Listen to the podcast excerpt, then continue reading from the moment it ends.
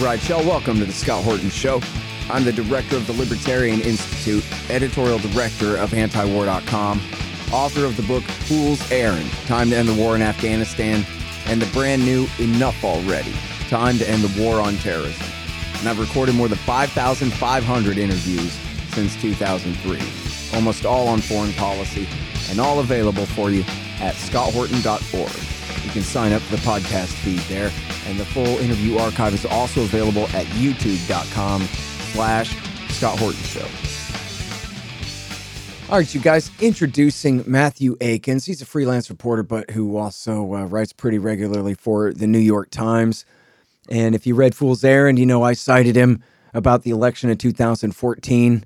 Uh, he and Anand Gopal wrote for Harper's all about what a disaster it was. And also, he did that great report where he snuck in to uh, Yemen back during the beginning of the Yemen war and reported from the Sada province and all that. Remember? Great reporter. And uh, he's got a new book out. It's called The Naked Don't Fear the Water, an underground journey with Afghan refugees. And he's got this really important piece in the New York Times, the Taliban's dangerous collision course with the West. Welcome back to the show, Matthew. How you doing, sir? Great. Thanks for having me. Happy to have you here. Uh, listen, so first of all, I got to apologize to you. I have not read your book, and I don't know when I'm going to find the time. I'm all caught up with Russia stuff here, but um, I'd like to hear very much. Uh, I very much would like to hear about your book, "The Naked Don't Fear the Water." First of all, what does that title mean? Well, it's a Dari proverb in Afghanistan, "Luch as ab namitarsad," and it means if you got nothing to lose, you got nothing to fear. Uh-huh. And that is the situation of the refugees from Afghanistan and other countries that this book is about. Gotcha. So, and now, so take us back. I guess I'm curious about the refugee crisis here and the way all this played out because, you know, America had been at war in the Middle East since the turn of the century. Um, and then, of course, you had the Arab Spring breakout and the wars, you know, first Afghanistan and Iraq, but then Libya and Syria and the rest. But it seems like the, and, and they really started in 2011. Uh, but it seems like the refugee crisis from all of these countries really seem to hit right at 2015 and 2016. So I wonder if we could start with what is really the explanation for that? Well, as you know, I've been covering these wars for years, and I'd seen all the people displaced first inside their own country and then going across borders to neighboring countries, which is usually where refugees first go, to countries like Turkey or Egypt. And what happened was essentially has been described not as a refugee crisis, but a crisis of the European border system. So, what Europe had done is it had made deals with all these strongmen and dictators that surrounded the continent, people like Gaddafi in Libya or Hosni Mubarak in Egypt. And they were the ones that were keeping people out. They were Europe's gatekeepers. They were toppled by the Arab Spring, so that system began to break down. People started to cross. In Turkey, it was that Erdogan, that the strongman, was having problems with Europe and tired of hosting millions of Syrian refugees. So people started to flood into Europe over a period of about a year, starting the summer of 2015. About a million people crossed the Mediterranean Sea and entered the European Union. It's the largest movement of refugees by sea in history. And this is the moment that I was in Kabul and one of my best friends there, Omar, he's a translator. We'd worked together. He'd also worked for the American military military as a translator. He'd been with the special forces and he'd applied for one of these special immigrant visas where, you know, the uh, US government allows Iraqis and Afghans who are in danger to come to the US. And he should have gotten it, but didn't because of paperwork. He was rejected. And so he decided to risk his life, go as a refugee to Europe in the hopes of safe haven. And I wanted to report on this crisis from the inside and go with him.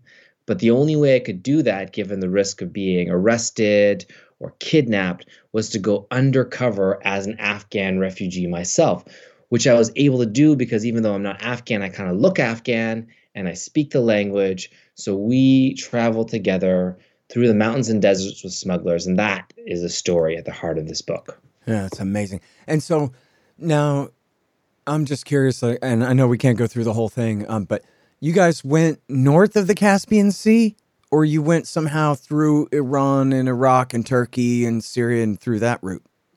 Yeah, well, the the main route that we followed, and there was a few twists and turns which I won't get into here, but the main route, the hard route overland, goes from the southwestern corner of Afghanistan, Nimroz, through the deserts. It actually migrants actually dip down through um, Pakistan and then into Iran. And this is the same route that a lot of opium goes, by the way. And then they cross Iran and they go over the Zagros Mountains into Turkey.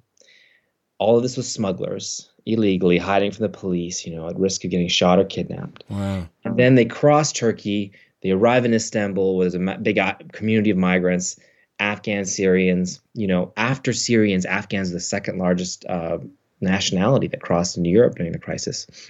From there, they can get on these little rubber boats and cross to the Greek islands and land on the shore. I'm sure you've all seen those images of you know people coming ashore, women, children on the beaches, and then from there they go to Greece, and the route continues up through the Balkans and into Europe. Most people are trying to get to places like Germany or Sweden or even uh, the UK.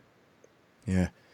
Well, and you know, not to get too far into this too, but boy, did all of this provoke a massive reaction to the right in Europe and in America and all over the place. And probably, you know, you can attribute Brexit and Donald Trump and a lot more, you know, a lot of Brexiteer types being elected to the European Parliament and all that can be, you know, all that was sort of reaction to a lot of this.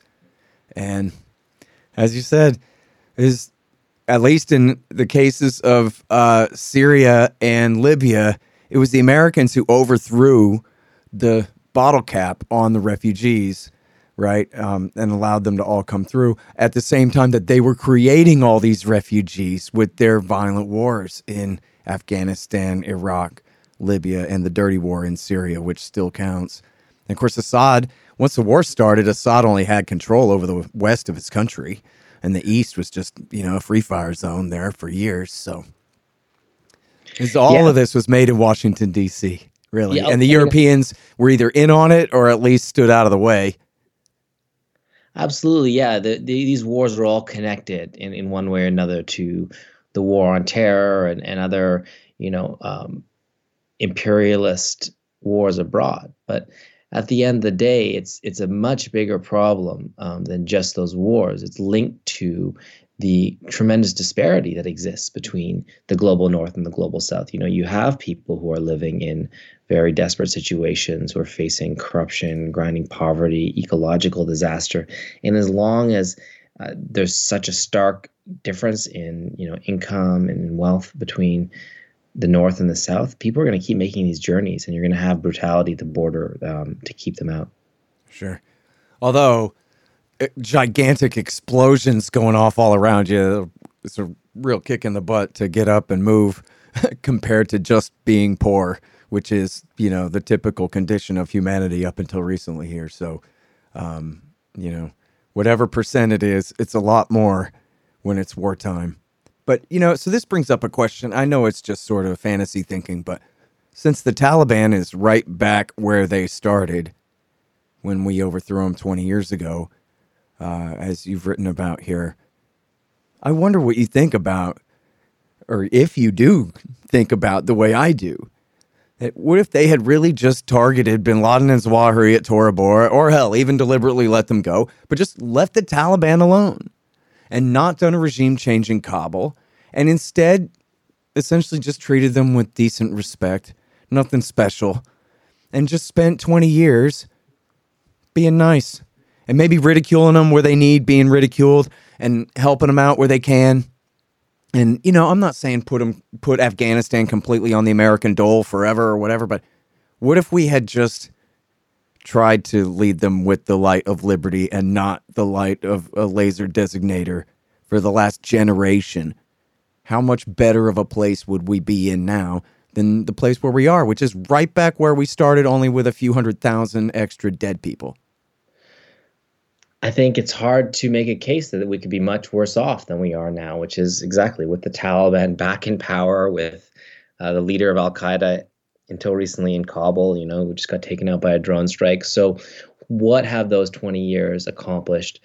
besides a lot of death and destruction and radicalization.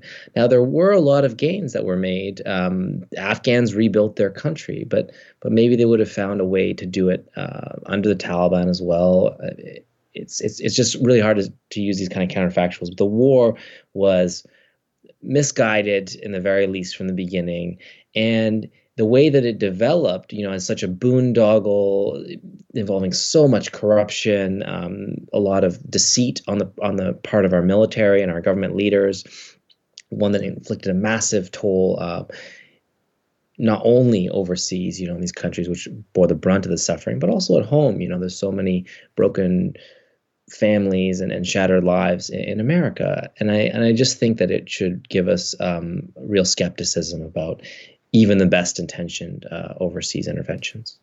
Yeah. You know, uh, YouTube forever has pulled up in the margin a video clip of a Marine talking about his time in Vietnam. You may have seen it. I don't know. The algorithm has just for years has wanted to show it to me, but it's like 15 minutes long and I just never had the full 15 and I just didn't click on it for years. I finally was sitting at the hotel doing nothing. YouTube served it up for me in the margin again. I said, fine, I sit there, watch it. It sounds like he's talking about Afghanistan. A little bit more brutal. Okay, a lot bit more brutal, but still the same story about, you know, we're protecting the South from the North.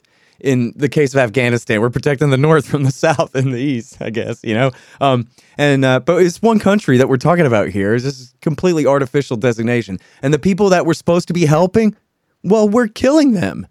And they absolutely hate our guts. And when I got there, I thought, hooray, I'm going to be greeted like a liberator and I'm going to help these poor people and fight off the bad guy enemy. And then, boy, did I quit believing that after just a few weeks and this and that. And just anyway, listening to the guy go on, it sounds like he's describing the exact same war. Yeah, the, the fact the matter is, is that the same system that produced the Vietnam War has, was still in place, you know, when 9 11 happened. Same military industrial complex, the same kind of uh, national security state. And so it's not as surprising that we make the same errors again and again. Yeah. Um, all right. So now let me ask you about the Great Depression in Afghanistan now, because you know you mentioned the corruption there and and all the foreign money coming in. It was what forty billion a year, I think, was the average, right, uh, leading up to the end of the war, and then now all that's gone, right? So this is just every market, every price structure in Afghanistan has crashed and had to be reset. And you know whatever food distribution you know i guess the aid must have gone through a major decrease. And then whatever food is being grown locally and distributed or even imported the distribution systems have broken down. And so even from the very beginning after the withdrawal they said oh man famine's going to set in right now for this winter last winter so i wonder if you can really help draw a picture for us of what is the humanitarian situation especially in terms of hunger and starvation in Afghanistan now? Sure. Well, I think first it's important to understand that even though the US and its allies spent more than $100 billion on development aid in Afghanistan, building schools and bridges and lots of other more dubious projects like capacity building. Afghanistan remained one of the poorest and most aid dependent countries in the world. And so when that aid was suddenly cut off after this Taliban seized power, naturally you had a complete crash. You know, the economy collapsed. There were, you know, all these government workers who salaries couldn't be paid, teachers, people, hospital workers, doctors. So there was tremendous suffering, uh, massive unemployment, near universal poverty, and over the fall, the UN warned that half the country was on the brink of starvation. That this is the world's largest humanitarian crisis. So I went back in May to, to see what had happened. It was my first trip back since I had covered the collapse of the republic and the evacuation the previous fall. And what I discovered was that you know the famine actually hadn't happened, but that was because there was this massive humanitarian surge happening there are actually more aid workers working for humanitarian agencies inside Afghanistan today than there were before the US troops withdrew. And over the winter, the World Food Program was feeding close to half the population. There's billions of dollars in humanitarian aid that have been earmarked for Afghanistan. Uh, the U.S. is the largest contributor. The the U.S. is also one of the causes of the humanitarian crisis because the, the Biden administration seized Afghan bank assets, $7 billion. They've earmarked half for 9 11 families and, their, and, and other victims. And so you have this humanitarian cash that's being infused in the country. Um, the weird position of the U.S. being both a cause of and you know kind of largest donor of aid, and right now it's, it's just it's just being it's just being stabilized. The country is being kept on life support. The UN is flying in pallets of hundred dollar bills into the country, nearly a billion dollars to date. And this is the co- Taliban's cooperating with this, and it's had the corollary effect of helping to stabilize their new government. But the alternative would be quite literally a famine in the country. Yeah, well, and so I guess the idea is though that these guys are as cruel as a regime could be, and they must be taking all that money and spending it on themselves and not helping the people. Is there any accountability? Is the food getting to the poor, especially out in the countryside, do you think? Well, there are a lot of problems delivering it, but the the food and, and, and the money is not going directly to the Taliban. In fact, that's the whole point, is that the development aid that we're talking the hundreds of the hundred billion dollars we're talking about before, that was going to the Afghan government or, or, or basically with the Afghan government. Now the Taliban in power that is in power, that's all cut off.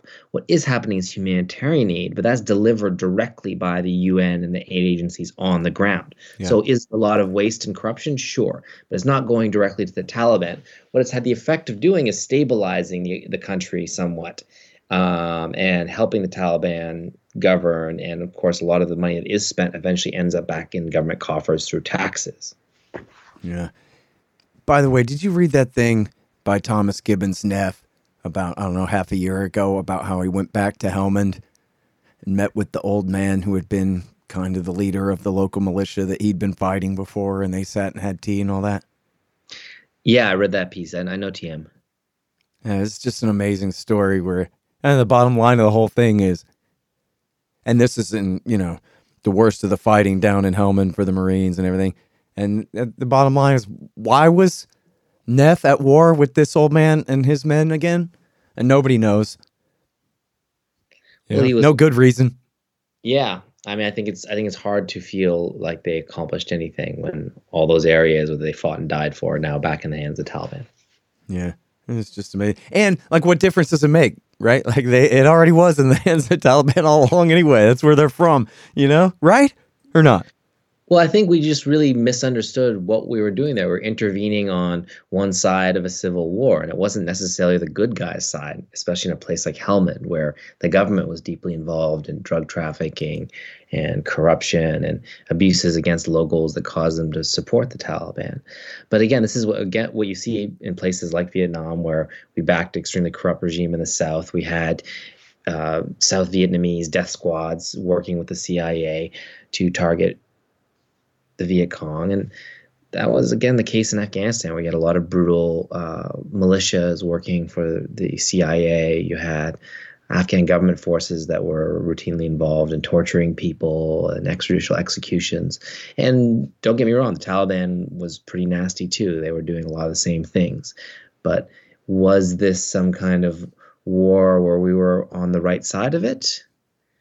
I think that is is really hard to say. You know, it's pretty murky in a place like Helmand, and we we we obscured that. I think with a lot of these aid projects where we were helping you know Afghan girls to study, which is of course a good thing. Afghan girls should study, but was that the purpose of the war? Was that really what it was accomplishing?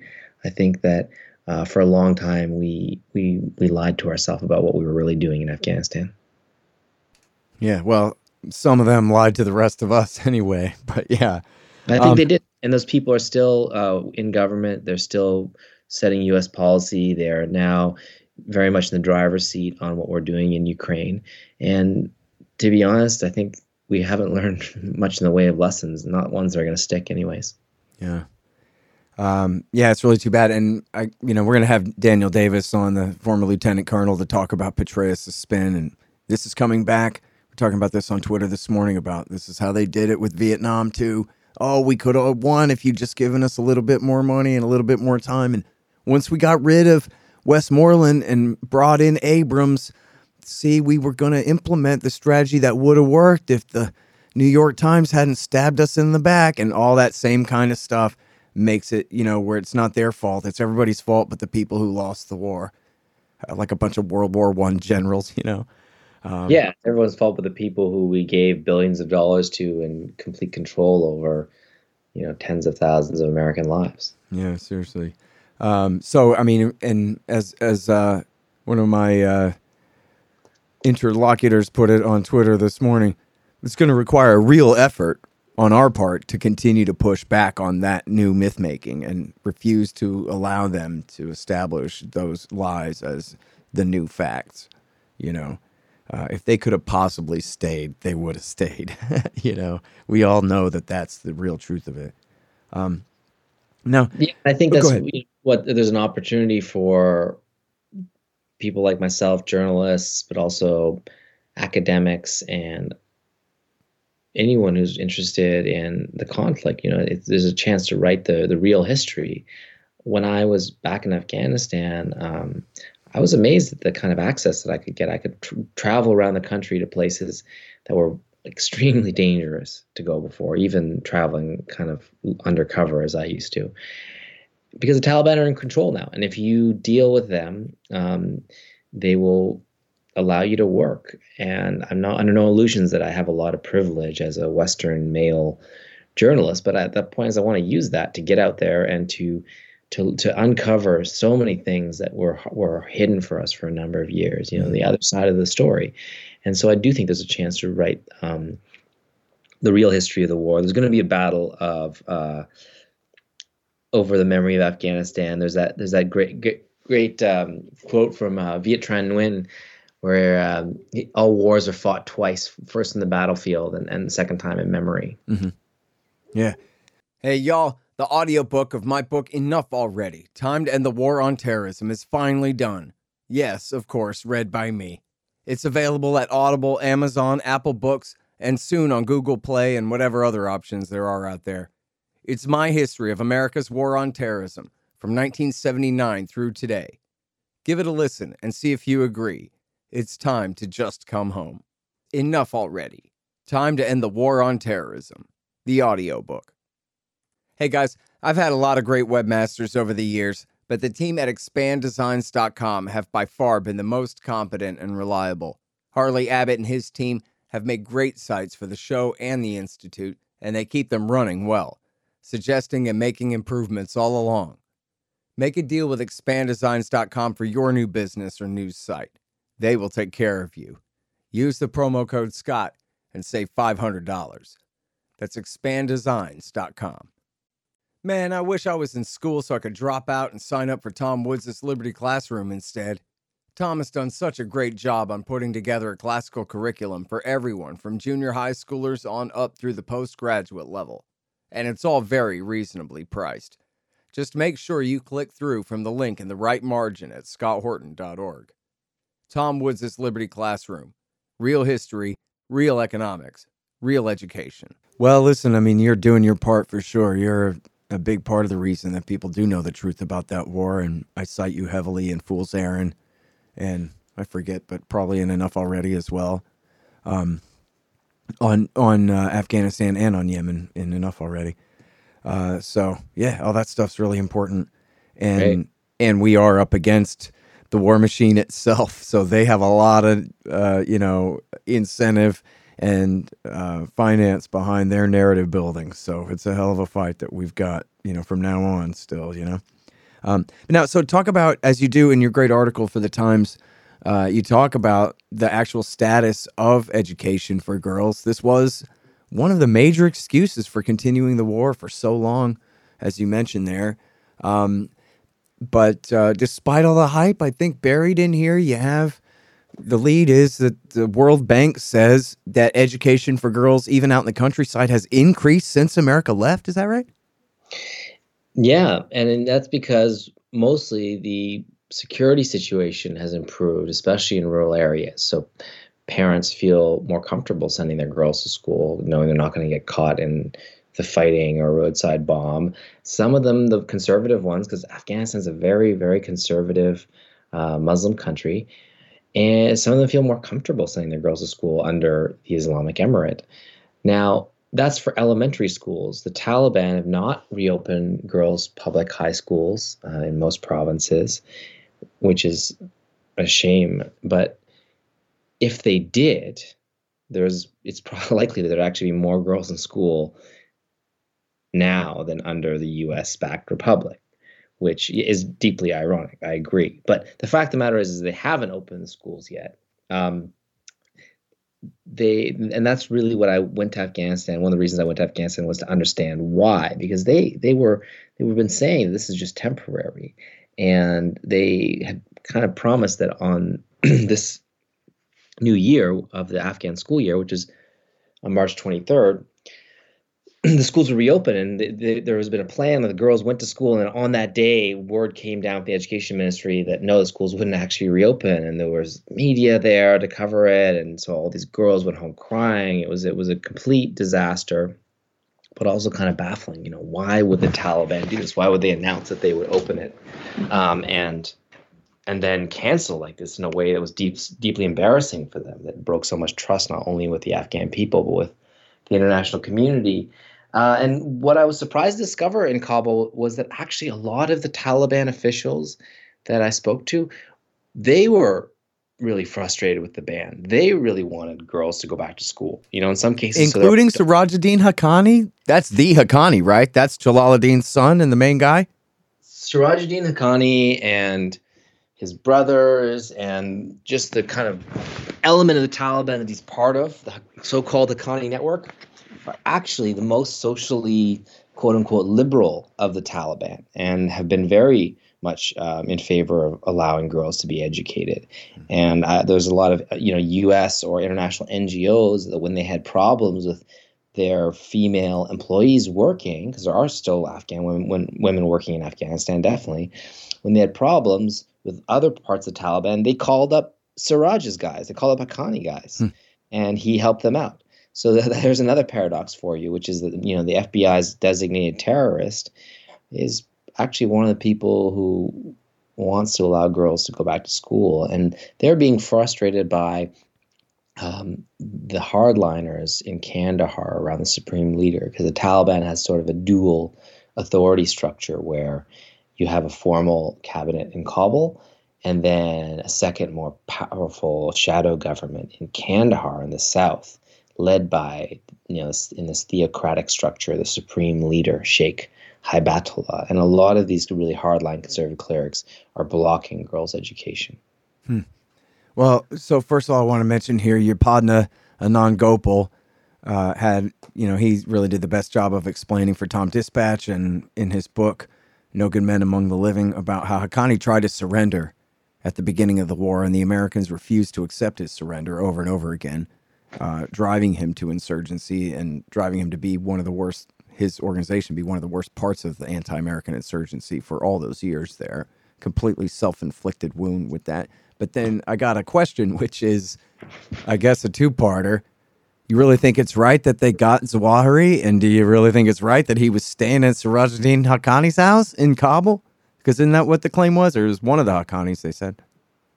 That is the American claim. You know, I was told by a senior Amer- administration official that the main leadership actually didn't know that al Zawahiri was in Kabul and that he was being hosted by a faction um, of the Haqqanis, you know, connected to Siraj, who's also the interior minister. Now, hmm. I'm you got to be a little skeptical about this because the Americans are always trying to paint the Haqqanis as independent faction and isolate them um, in a way that I think is kind of becoming counterproductive.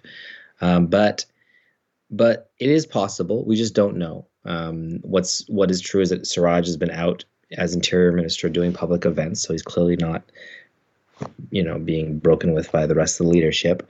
Um, now, was it right for the U.S. to take him out with a drone strike? I mean, it's kind of hard to argue against killing the leader of Al Qaeda, except that it, it is, you know, is a little bit disturbing that we're we're we're doing these kinds of assassinations uh, without any real debate about their legality. I mean, it is um, it is normally an illegal act, uh, you know, under international law to assassinate someone in a country um, without that country's consent. and maybe it was justified in this case, but there just doesn't seem to be any public debate about this, nor debate about the uh, the strategy going forward. I mean, why was Zawahiri in in Kabul? You know, that's a good question, right? If he had been running around the mountains of Afghanistan, presumably maybe where he wasn't under the Taliban's control, then um, maybe you, you, it would make sense to take him out. But he's there in Kabul. It, it, means he must the Taliban must have some kind of control over him. If they're supposed, if the whole strategy in leaving Afghanistan was that you know the, the Taliban could be relied on to some extent to, to, to follow their own interests in not allowing Afghanistan to be used as a base for transnational terrorism, then then was there no way to to work with them? Um, but these are there's a lot of speculation, uh, and of course it's it's a it's a win for the Biden administration's you know over the over the horizon counterterrorism policy. Yeah, well, yeah, I mean he sure did deserve to be exploded to death, but the American way is you give a guy accused of a crime a trial, and then you prove he did it. And then you bury him in solitary confinement until he goes mad and kills himself. You know, um, that's the American way. But uh, I guess not. No, I mean, just explode the guy. But you know, his trial would have been great. You know what I mean? Give him like some of the the hardest core uh, ACLU lawyers in New York City to defend him, and then uh, make the Department of Justice prove their case. Wouldn't that have been something? Oh well, we don't do stuff like that.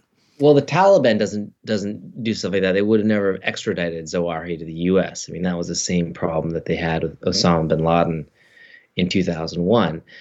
But hmm, I'm again, not so sure about that.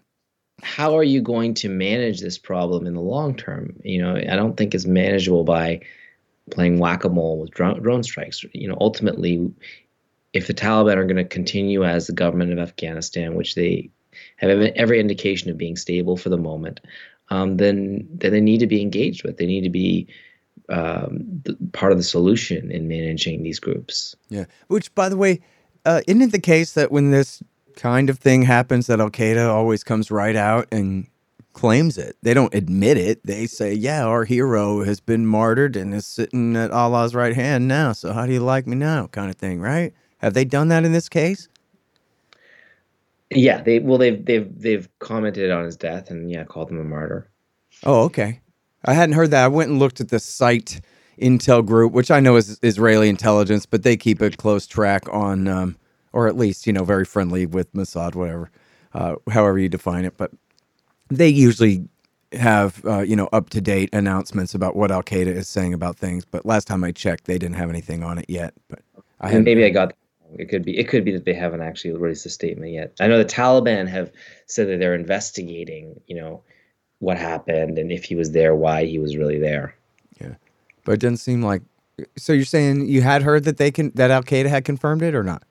No, no, I, oh. I take that back. I don't. I don't know if that's uh, for sure. I, I might be wrong on that one. Okay, um, eh, no problem. Um, but yeah, so that'd be interesting to see. I mean, it could be that they're just waiting until they, you know, put out their new magazine issue or whatever it is, their their next new podcast. Um, so um, and then, yeah, now as far as uh, I want to go back to what you were saying there about the way that they portray Haqqani as sort of a separate group from the Taliban, and uh, you know, this is sort of the bridge too uh, in their implication of the Taliban for harboring Al Qaeda, at least the Hawks, is they say, well, you know, maybe it's not Mullah Omar's son and this other faction of Taliban guys, but it is Haqqani and his friends. They're the ones who are friends with the Arabs, and they're the ones who are going to host Arab terrorists against the Americans and as a base and this kind of thing. Um, which, by the way, I saw where oh, I don't know if it's um, Siraj's cousin or what, but one of these Haqqanis got blown up by an ISIS suicide bomber the other day uh, or yesterday. Um, yeah, that was Rahimullah Haqqani, but you know, the thing is, Haqqani is often used as a surname by people who are not related to the family at all, okay. but are graduates of the Haqqani um, madrasa. I see. So that was a Taliban ideologue who was who was blown up. Look, the thing is, is the Haqqani network is more or less a fiction that was created by the United States um, as a kind of boogeyman. You know, the, there's there are a lot of different families, groups, networks you could call them within the Taliban, but sure. at the end of the day, they're not separate from the rest of the Taliban. They're they're there's been a lot of wishful thinking about the Taliban fragmenting over the years, and the fact of the matter is that they preserved their unity through 20 years. They've emerged united. They've managed to hold together through their first year on power. Haqqani is the interior minister, and he he he sits in the cabinet with the other Taliban um, ministers, and they all defer to the supreme leader. Um, Haqqani is actually one of the deputies of the supreme leader. So I think the U.S. is going to realize at some point that it's it's it's it's counterproductive to um, to try to split the Haqqanis from the rest of the Taliban, and that actually the Haqqanis, I think, in many ways, are some of the most reasonable people uh, who can be dealt with in um, in Kabul, and and and there there's there's you know someone like Anas Haqqani has speaks has spoken with U.S. officials. Um, that's one of Haqqani's brothers, and mm-hmm. so yeah, you quote one of them here saying, Listen, if anybody wants to debate me about educating girls based on the Quran, I'm ready to debate them. And this is something that goes back to something I guess I learned from Anand Gopal, I don't know, years and years ago, uh, that he had written for TomDispatch and we had talked about even before his book came out, I guess, was that in many cases, the even most kind of austere interpretations of Islam are far more liberal than the Pashtunwali code, which goes back to like caveman times or whatever. So you have, you know, the Taliban coming to liberate women from the oppressive kind of customs and traditions of their villages and actually provide that, most importantly, they can own property. They can inherit it. They can even buy and sell it. At least that was how it was, you know, as he was reporting that, say, 10 years ago in Taliban controlled parts of the country and in their previous history and power there, where the Pashtunwali code was far more restrictive than that. Yeah, I think it's a stretch to say the Taliban are are liberating women um, from Pashtunwali, but they certainly have ended the war and put an end to a lot of predatory behavior by government warlords.